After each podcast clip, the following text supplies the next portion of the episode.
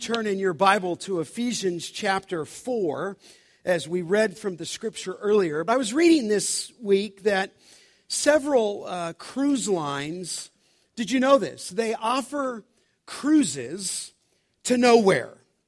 In other words, if you want to plan a trip to nowhere, it really is just quite easy. You purchase a ticket you pack your bags with no real destination. You do absolutely no research on your countries or cities you will visit because you won't actually be visiting any countries or cities. You plan no excursions. You board this cruise line either in Norfolk or in Fort Lauderdale, and you cruise to nowhere. You live on a boat for a few days, and then you return home, uh, really having seen no real sights and going absolutely nowhere. And for relaxing and for unwinding, a cruise to nowhere does maybe have a certain appeal because there is no way to accomplish anything and there's no way to do anything at all. Now, many churches approach church life like a cruise to nowhere. There's just no vision and there's no plan for the journey. But not us, beloved, not us. We know our objective, our marching orders, if you will, the vision and the purpose has clearly been established in the Word of God. And we put it every week on the life of our bulletin. In that bulletin, we say that Grace Church of the Valley exists to glorify God by exalting the Savior, equipping the saints for ministry, and extending the kingdom. Now, sometimes I put it in an abbreviated form. We could say, by exalting the Savior in worship, by equipping the saints for ministry and by, by extending his kingdom through evangelism. That's our purpose. But what is that noble purpose of the church? I mean, I think it's just crystal clear uh, in the Word of God that throughout the Scripture, the fundamental purpose of the church is how would you say that? I mean, we know why we're here. We're here both corporately and individually, to glorify God. The fundamental purpose of the church is the glory of God. In fact, as it pertains to our salvation, look back in Ephesians 1, three different times in redeeming us through the work of the Father, the Son, and the Holy Spirit, the Word of God says there in 1 6, to the praise of his glorious grace. In other words, he redeemed us that we would be a people of praise. It says in verse 12 of chapter 1 so that we who were first to hope in Christ might be to the praise of his glory. Second time. Then look down at 114, speaking of the Holy Spirit, who is the guarantee of our inheritance until we acquire possession of it. That's full redemption. To this purpose, the praise of his glory. The church has been redeemed. You have been redeemed. You've been placed in a local church for this grand purpose that Christ and God might be glorified. In fact, look over in chapter 3 of the book of Ephesians when it says in 320 to now to him who is able, you know that verse, to do far more abundantly than all we can ask or think according to the power that at work within us to him 321 be the glory in the church and in Christ Jesus through all generations forever and ever. Beloved simply put our church exists for the glory of God. But you might be asking maybe you're saying what is the glory of God? Scott I hear that. I hear that my life is to glorify God but what is it what is the glory of God? The glory of God is nothing less than the nature of God revealed in his creation and in his action. In other words, the glory of God is his person, his nature revealed both in the creation itself and in action. So when we speak of God's will for the church, then it's his glory. We simply mean to say that God intends to display himself in and through the church. That's why he's put the church into existence. The church is God's plan, and he's going to reveal himself in the church and through his church, which I just read a great article this week on the need of college campuses for the local church. It was an excellent article. I mean, the church is God's agent. And beloved, very clearly, the church exists in the world for this purpose to display the glory of God. And all of life is based upon the revealing of the glory of God, to make his glories known. I could say it another way to make his attributes known. High school people are right here. That's what you're studying on the character of God. In other words, God revealed himself in his attributes, and our life then becomes making his character known. So let me say it this way in contrast the church does not exist for man. The church does not exist for your needs. The church exists to be a bright light shining in the darkness, revealing the holy character of God. Again, that's why when Paul assembled both Jew and Gentile alike in Ephesians 1 through 3, he said at the end of that section in chapter 3, to him be the glory in the church. It's enough for me to say to you, beloved, this morning on Ministry Fair Sunday, that is the DNA of our church. That is why we're here. We've been called into existence nine years ago, okay, to glorify God. If you're visiting today and you're wondering what is the blueprint of our church, it is that. Our church exists to reveal the holy character of God. Your life has been redeemed to reveal God. So when God is not glorified and when God is blasphemed, it affects your heart. When you see him blasphemed at an event, when you see him blasphemed at wherever you might be, at the workplace or in school, it pains your heart because you've been revealed, you've been saved to reveal his glory, and we exist to glorify him. We are not here, and you know this, to make a good impression. I am not here to see double attendance. We are here to see God glorified in all things. And what I want to do just briefly with you this morning is look at three stages, okay, uh, for spiritual growth that God may be glorified and the church unified. Three stages of spiritual growth from the Word of God that God may be glorified and the church may be unified. In fact, let me just ask you a question, two questions.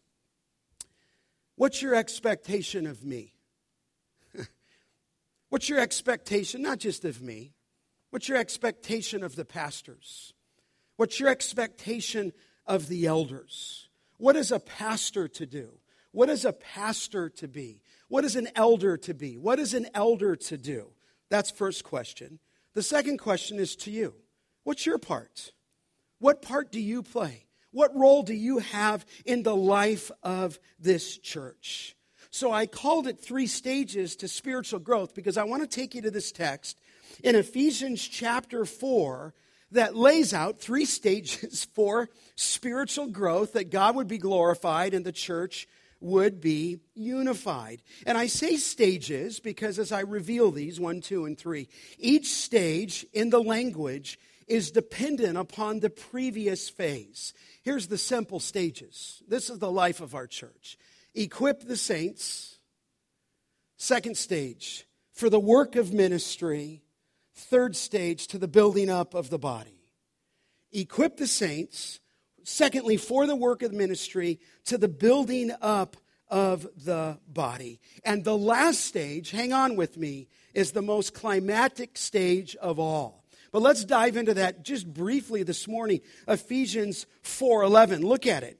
It says there that he gave in 11 the apostles, the prophets, the evangelists, the shepherds and the teachers to equip the saints, and I'm reading from the ESV, to equip the saints or to, to perfect the saints. Here's the first stage. You say the first stage of what? The first stage of God to be glorified. The, the, the stage here, if you will, of the church being unified. That is the thought here, okay? Now, he's given these things that the church would have unity. When you look at all of the section in chapter 4, he's writing, in fact, look back in verse 3 to maintain the unity of the Spirit and the bond of peace. There's one body, one Spirit, just as you were called, verse 4, to one hope that belongs to your call, one Lord, one faith, one baptism, one God and Father of all. In other words, there's oneness. So I would say it this way if you make the connection. For God to be glorified, this church must be unified. In fact, it's interesting that he gets done in chapter 3 and says, To God be the glory in the church. And that in essence, as Paul writes under the inspiration of the Spirit of God, God will be glorified when this church is unified. So listen, as we go out to the ministry fair today, you need to make sure that we each are all walking in humility. You say, what do you mean walking in humility? Look at 4 2. He says, with all humility, that's how we ought to be a, a lower estimation of ourselves and a greater one of other people. He says in 4 2, with all humility and gentleness and patience and bearing with one another in love. Listen, God's going to be glorified when our church is unified. So make sure, beloved, that you never let any wedge get inside your heart that separates you from another saint in the life of this church. But an effort for that church to be unified, look at verse 7. It says there, but that the grace was given to each of us according to the measure of Christ's gift. And then look at verse 8. It says, When he ascended on high, he led, he led a host of captives and he gave gifts to men. And he gave these gifts, and then you'll see those gifts listed here apostles and prophets, verse 11, those are evangelists, eh, or those are foundational, excuse me. And then he gave evangelists, and then we believe this last one for today, the shepherds and the teachers. In other words, it's built upon the apostles and the prophets. That's Ephesians 2:20. The evangelists carry the gospel and they did in the New Testament. And in many ways then we're left here with this this office here of a shepherd and a teacher. Okay, now you can see it there in verse 12 excuse me, in verse 11, it says shepherds and teachers. And there's some question amongst the scholars if that's two offices or one. And we believe it's best to understand that phrase as a single office. In other words, when Christ ascended, he not only gave a gift to you, that's 4 7, but he gave gifted men to the church. Those are pastors and elders. In other words, he wants his church to be glorified. Here's the thought. He wants his church to be unified. He gives you the DNA of the bloodstream in there attitudinally of how we're to walk with each other. But what he also does is he gives gifts to the church in leadership, and those leaders have a role. Look at it in verse 12. Here's my role, okay? Here's the elder's role. Here's our pastor's role. It is to, do you see that phrase there? To equip the saints. Now, just stop there for a second because really that's what this day is about to equip the saints or to perfect the saints. Now, words mean something in the scripture. That Greek word, you don't necessarily have to know it other than it's the word equip, but it's the Greek word kartatismos. That's the word for equipping. In other words, he gave leaders to the church that the purpose of these leaders is to equip the saints it, it, means here, let me see if I can explain it. it. The word means to make complete. That's what the word means. It means literally, the word equip is to restore to an original condition. Okay? I was with somebody this week in the life of our church. He blew out part of his knee playing volleyball at Summerfest. He had to go see a doctor and the doctor had to repair his meniscus. He was putting his knee back into place to restore that knee to the original condition, okay? In fact, it's an interesting word. That's what it means to restore to original condition. In fact, in biblical times, when the Bible was written and when Paul penned that word, it was actually used to set a dislocated joint or a broken bone. In other words, you have to equip that bone. You have to put that bone back in place. And in our day, we would understand the ideal of a cast that would take a bone that is fragmented and broken and equip that bone and put it back into its original condition. I think I've shared with you before that I had a friend play high school football. And I didn't play high school football because the team wasn't very good at that point. I played some other sports, but I remember he went down first game of the year, and I was up in the sidelines, and he was down for five minutes, 10, 15, 10 minutes, 15, and they're not moving him. And so I just got out of the stands and came down. And as I came down, I saw football players turning away from this guy. Like they were walking up to him and going like this because somebody had taken, taken his helmet and driven it right on his tibia and his fibia. So that when you looked at the bottom half of his leg, I'm not trying to be gross, the bottom half of his leg from the knee down to the ankle was like this boop, boop. It just, it's not straight. There's something wrong with it. He broke his tibia and fibia. They carted him off. They took him to the ambulance. They took him off to the hospital, and they had to set that bone. That's what that word equipping means. It means to restore back to the original condition. Okay? Now, it gives you a little bit of an insight for someone who's a leader in our church, or I should say, who's a pastor, who's an elder, you have been given the God given task to help the body. And the body could be fragmented. The, the body could be broken, we might say spiritually. And you are to take your God given charge and to equip the saints. Let me see if I can build out this word just so you know what it means. It was used in Mark chapter 1 in verse 19 when the disciples, it just says there simply, they were mending their nets. That's the word. In other words, their nets are broken, their nets aren't functioning, there's fish getting out of the nets, and they're mending their nets. They're equipping, they're restoring the net back to the original condition. But spiritually, let me, let me show you a few verses that come up, and you'll see where that word is. There, 1 Thessalonians 3.10. As we pray most earnestly, Paul praying, night and day, that we may see you face to face, and here's the word, supply what is lacking in your faith. That idea, to supply what is lacking, is the Greek word kartatismos, is the word for equipping. Meaning, you know, you can put the dots together. A pastor wants to help people. He doesn't exist for himself. He wants to help people to supply for them what is lacking. In other words, there's a deficiency spiritually, not just in a physical broken bone. And you, the leadership's task is to come alongside the body of Christ and to supply what is lacking to build them up. You know this verse in Luke 6:40, a disciple is not above his teacher. You've heard that quoted. But everyone when he is underline that, fully trained. That is the word for equipping. In other words, when a disciple is equipped, when a disciple is fully trained, he will be like his teacher. So when you think of discipleship, you're doing some form of discipleship. You're training, but the word is to be fully trained. In other words, to come back to the original condition, to come back to usefulness, to take out the things that are unhealthy and to build health in that. Go on to the next slide. Galatians 6 1. I'm just showing you where this is called a word study. Brothers, if anyone is caught in any transgression, you who are spiritual should what? Restore. There's our word. You're restoring someone. So watch this. Just this is not the task of only the leadership.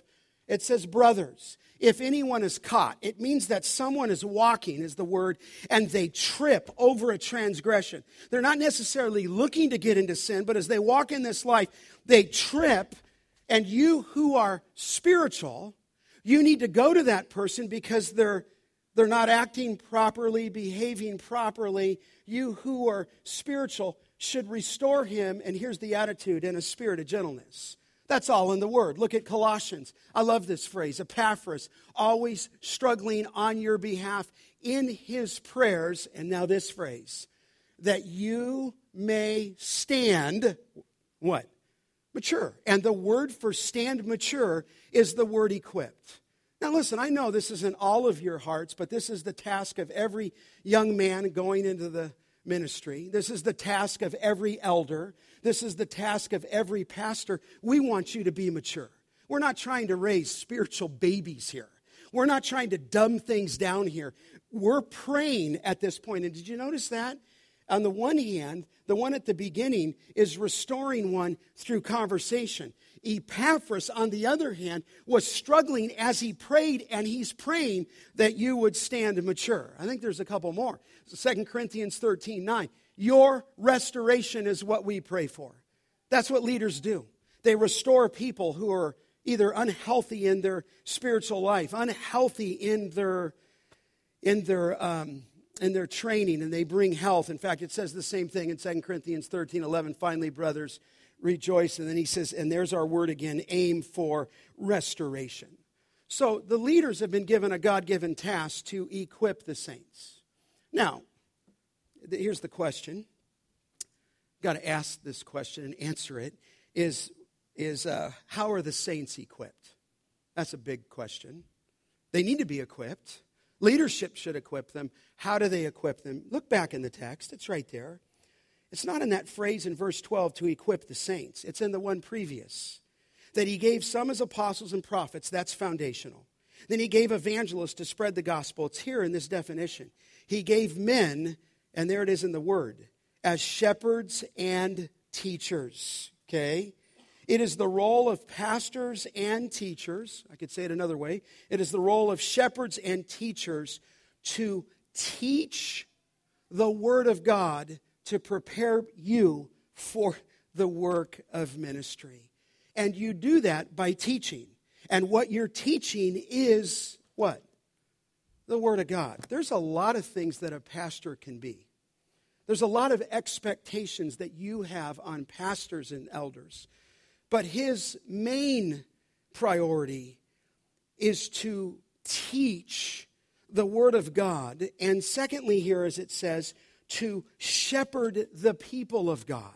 So that is the task, the God given design of leadership to teach and shepherd, to feed and lead. You are leading them to the green pastures of the Word of God. So he has a dual task there, and maybe it's just one office in the same. This pastor slash teacher is to teach the people the Word of God. And I just say that to you because some people say of a man that he has a pastor's heart, and I suppose it's good to have a pastor's heart or a shepherd's heart. But that man, if he has no desire to equip people in the Word of God, and if he doesn't do it as a function, then he's not giving and doing his God given ministry. Look at 2 Timothy. I think it comes up next. Here's what Paul tells Timothy here of the man of God. Hit the next slide. There it is. All scripture is breathed out by God and profitable for teaching for reproof, for correction, for training in righteousness, that the man of God may be complete. And here it is equipped for every good work. So the man of God needs to be a man of God in the Word of God so that he could be equipped in his own life to help other people. So, biblically speaking, beloved, God's Word then fuses people together into a unified group. It takes discarded, dislocated parts of the body and it brings them together. It joins saints together. It allows the saints to pray for one another, serve one another, minister to one another, restore one another, to confess one another. All of that comes out of his God given task. And so I tell our staff this all the time that pastors and elders, we're not here for our own benefit, but we're here for the purpose of preparing you to serve other people. Okay? That's my purpose as a pastor is to equip you, to prepare you, to restore you so that you may do the work of service. And so there's the first stage, equip the saints. That's what a pastor is to be doing. He does that by feeding and by leading, by teaching and by shepherding. But there's a second stage. Look at it back in Ephesians 4. It says here, you do that for the work of ministry, okay? In other words, we are equipping you to do the work of service. In other words, the work of service is your God given divine privilege in the family of God. That's you. So I have a responsibility to bring you to the Word of God and to shepherd, okay? But you have a responsibility. You, you say, What's my responsibility? Look at it in 12. To equip the saints, and here it is, for the ministry. In other words, we're here so that you would do the work of service. You say, well, what does that mean? It means this that you've been given a gift, a spiritual gift. If you're in Christ, look back at Ephesians 4 7. He says, but the grace was given to each of us according to the measure of Christ's gift. He's not talking about the grace given at salvation. He's saying that each of you, when you came to Christ, were given a gift. You were given a God given spiritual gift to do the work of service. In fact, glance down in chapter 4 and verse 16, where it says, From whom the whole body, that's you, joined and held together, watch this, by every joint with which it is equipped. That's every one of us. When each part is working properly, makes the body grow so that it builds itself up in love. So, listen, each of you were given a gift. You know, I would just say this briefly to you.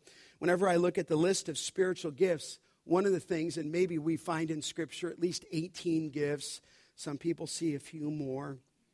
Every time those gifts are mentioned, the bodies listed. Like, and here's what I mean 1 Corinthians 12 7. You can write it down. We don't have that one up here. Each is given the manifestation of the Spirit for the common good. So, listen, I'm telling you about your responsibility. I have one, but you have one. Yours is the work of service. You say, well, what is the work of service? Well, you've been given a spirit spiritual gift. That's what it says in Ephesians 4 7. It says that in 1 Corinthians 12 7. It says this in 1 Peter 4 10. Each, very pe- peculiar word, each has received a gift to serve one another. So, beloved, one of the, the, the I say the secrets of our church is not what the elders do and the pastors. The blessing of our church is what you're doing. You've been given a God given task to do the work of service. Now, let me see if I can boil that down, okay? There's two main gifts, and I don't know if I'd say main gifts, but maybe the two main gifts, and then from those, we see many other gifts. But in Romans 12 7, it says, if service, that's a gift, in our serving, and the one who teaches in his teaching. Broadly speaking, beloved, there's, there's serving gifts and there's speaking gifts. Then you say, but Scott, a little closer. What, what are you getting at when it says there? This is inspired, right? With the Word of God to equip the saints for, and then it mentions this what is the work of service? What is that? Well, I suppose we have in our mind something that we think is spiritual and things that aren't, but I hope you know that the work of service is very broad. In other words, God doesn't look on me any different than what I'm doing right here than the team that got here at 7:30 in the morning to set this place up and to put that together. That's a work of service. When you look in the Word of God, the work of service is a very broad category. You say, well, what could it include? Well, it can almost include anything you can think, almost. It includes counseling, it includes leadership, it includes showing mercy, it includes hospitality. That's all a work of service. It involves caring and sharing, whatever it is. I called a guy last night. I hope this isn't embarrassing. I, I hope it's okay to mention this. It's not my notes, and I can always get in trouble when it's not my notes. I called Glenn Swanson. Some of you know Glenn. Glenn's older. Glenn's just had a rough time. I don't know, he's probably well into his 70s. His water went off on the home that he's that he's living at. And uh, then he got shingles. Th- then he got an eye that's just still sore. I said, Glenn, I'm so sorry. But, but I just want you to know that if somebody went and ministered to Glenn, that's no different than me preaching. Fair? Glenn has a need. What I'm trying to say is that when, when, when the scripture talks about the work of service, certainly I'm doing my service in teaching, but you do your service, and it might just be the gift of helps. It might be sharing. It might be bringing a meal to someone. It might be joining our evangelism team and going door to door. I mean, you name it. It's very broad. 1 Corinthians 12 5 talks about there are varieties, quote, of service. In other words, it's multidimensional. It could be waiting on a table. It could be providing food. It could be serving as a deacon, a deaconess. It could be meeting the physical needs of someone who's hungry, lonely, sick, and in prison. That's all the work of service. And, and here's what I want to tell you, and I, and I don't mean this sharp, okay? But all I know is I'm going to stand before the Bema seat judgment, not the great white throne judgment. You will stand before the Bema seat judgment. I will stand before the Lord and give an account of the gifts that He's given me. You will stand before the Lord and give an account of the gifts that He's given to you. And in fact, let me just show you this in 1 Corinthians. In 1 Corinthians, look over there, 3. And I'm not trying to put guilt on any of you, okay? But I just, I want to be honest with you. I think the words are interesting as we talk about work of service. Greek word ergon. It just describes, as I said, any type of work of service. But did you notice this in 1 Corinthians 3:13? Each one's work will become manifest, for the day will disclose it. What does that mean? That's, that's talking about you. No. It's talking about me, but it's talking about you. You're going to stand before the Lord, and each one's work will become manifest because it will be revealed at the last day. You'll stand before the Lord by fire. He's going to test it. The fire will test 313 what sort of work each one has done. If the work anyone has built on, the foundation survives, he will receive a reward. But if anyone's work is burned up, he will suffer loss, though he himself will be saved, but only as through fire. This is not the judgment seat of Christ. The what, this is the Bema seat, but you'll stand before the Lord. You say, stand before the Lord in what way? He gave you a spiritual gift to help this body. You cannot just look at me, okay? You got, you got to say, hey, I've been gifted. I, well, Scott, this is what I have to offer. Then offer it, okay? And uh, I'm just saying, you know that you guys know the parable where one guy he gave five talents, another he gave two talents, another he gave one talent. Then the Lord came back, the steward came back, and the man with five talents doubled his talents, and he, he said, I, I have ten. And the guy, Jesus said, Well done, my good and faithful servant, enter into my glory. Then he comes to the one with two talents and he said, Oh, I can see that you've doubled your talents. You've made four talents and you've went out and used your talents. And well done, my good and faithful service. Enter into the joy of the master. And then remember what the one guy did? He went out and what? He buried his talent. And Jesus said, You wicked slave. Listen, all I know is I'm telling you, as a lead pastor, we need your involvement. We, we just, our, our body won't be what the body is to be without this. So here's the point God and Jesus, when he ascends on high, Psalm 68, he gives gifted men to the church. Those men, as pastors and elders, equip the saints. And then when you become equipped, you do the work of service. So, as they teach the Word of God, the saints are equipped. As the saints do the work of service, it leads to the third and final stage, and then I'm all done, okay? So, what's the final stage? Well, go back to the book of Ephesians, and I think this is the, the most climactic stage of all because of the language would say that. That it says in verse 12 to equip the saints for the work of ministry to the building up of the what? The body of Christ. Listen, our, listen, God is going to be glorified when the church is unified and when the church is unified and the saints do their work of service, the body of Christ is built up. You say, Well, Scott, what are you talking about? Well, I'm just saying this if you don't do the work of service, our body doesn't grow. And if our body doesn't grow, then God's not honored in this place, and we want him to be. And, and let, me just, let me just say this to you it's not just you. What if I didn't do my job? I, I can come back to that. What if I just walked around all week and help people? And you say, that's a good thing. But no, I've been given a task. I'm a man under orders, and my orders are to follow the scripture to equip you, and I do that through the word of God. Then, as I pass that baton into your hand, you do the work of service, and as you do the work of service, the body is built up. It's interesting. He changes his metaphors here. Did you catch that? He went from Christ and our church being an expression of his body, but he changes it now to a building that is built up. In fact, the word for building up refers to the construction of a building, and the thought would be as the saints do the work of service, the body is built into a glorious representation of Christ. And so here they are three stages for spiritual gro- growth that the church may glorify God and be unified.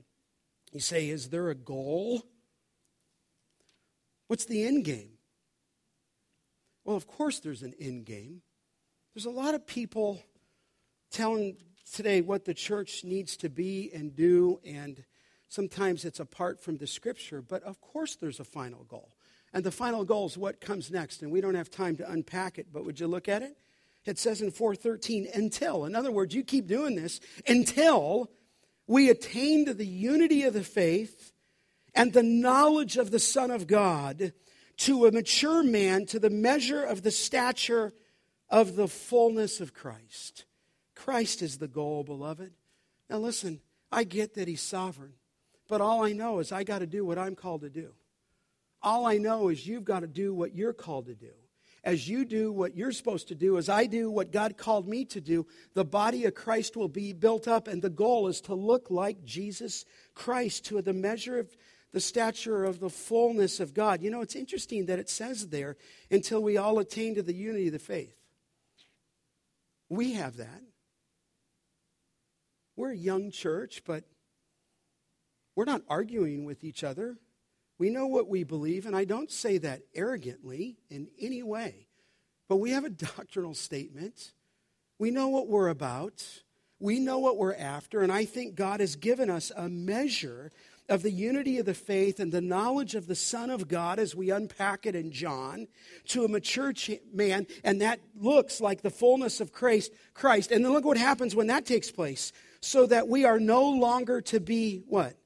Children. Tossed to and fro by waves and carried about by every wind of doctrine. Listen, we teach doctrine here so that we'd mature you.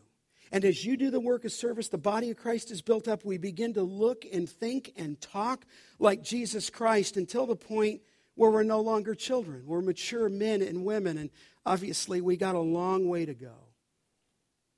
We were out yesterday, my wife and I. And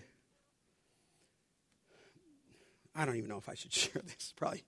What do you say, Pat? You're shaking your head no. And we, we're looking for this house. We just wanted to see where this house was. Okay, here it goes.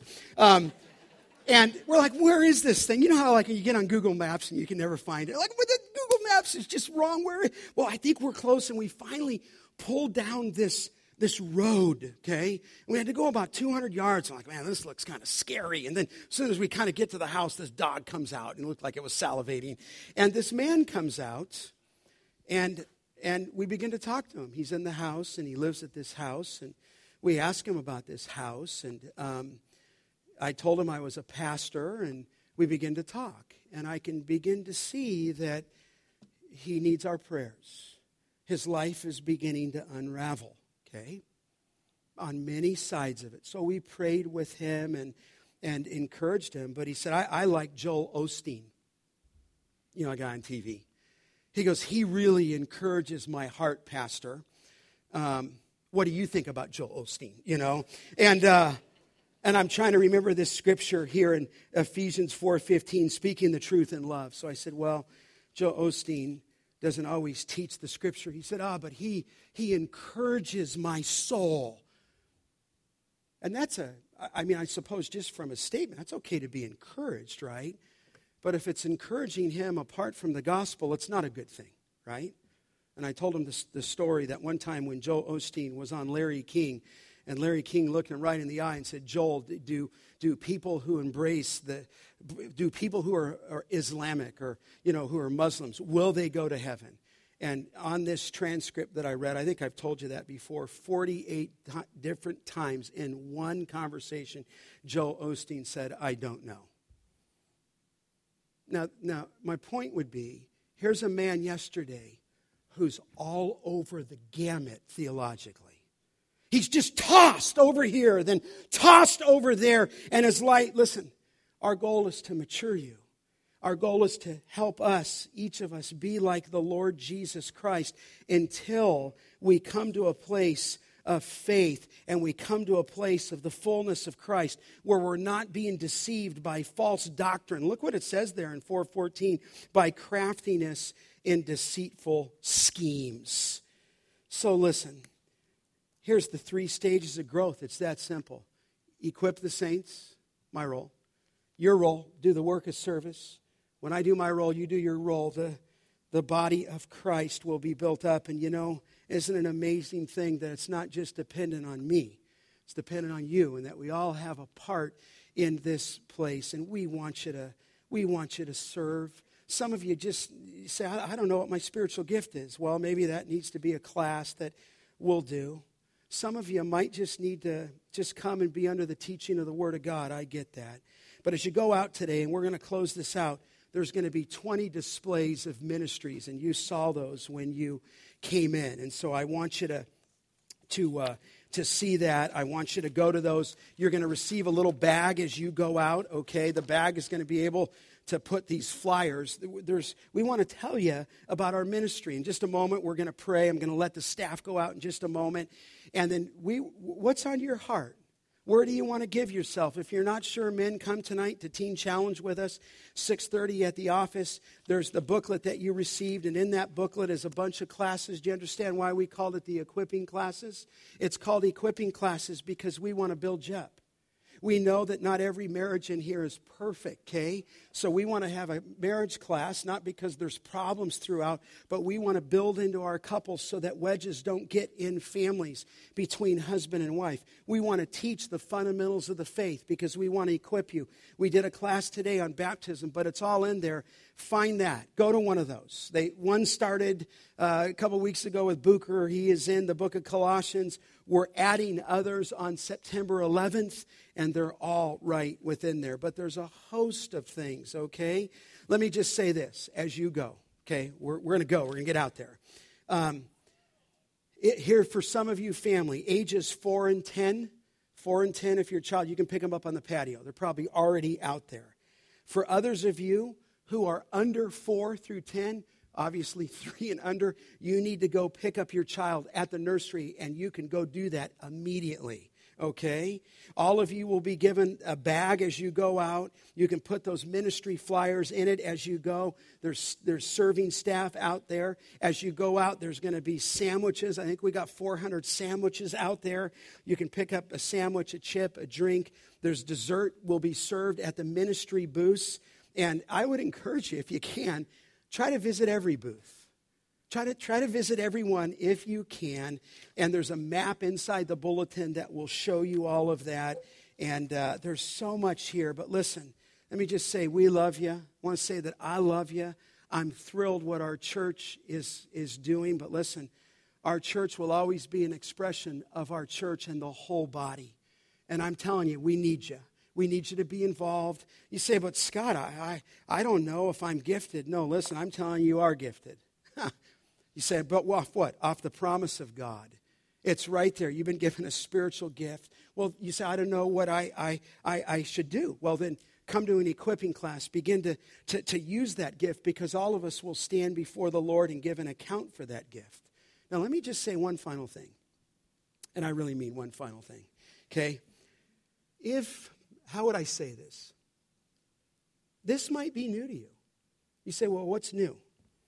Because you think I'm hired to do the job, and you think the staff is hired to do the job. Let me just say it the right way. We're hired for one purpose to give our time to equip you. And we're equipping you so you can do the work of service. And when we both do that, we build up the body of Christ.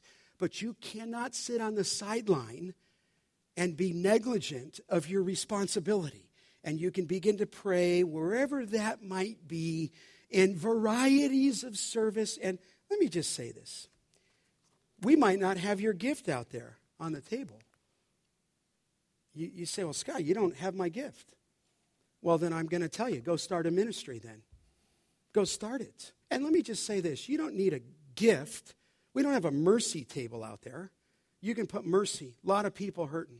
Glenn Swanson is hurting. Called Walter and Helen last night. She's been loving your visits.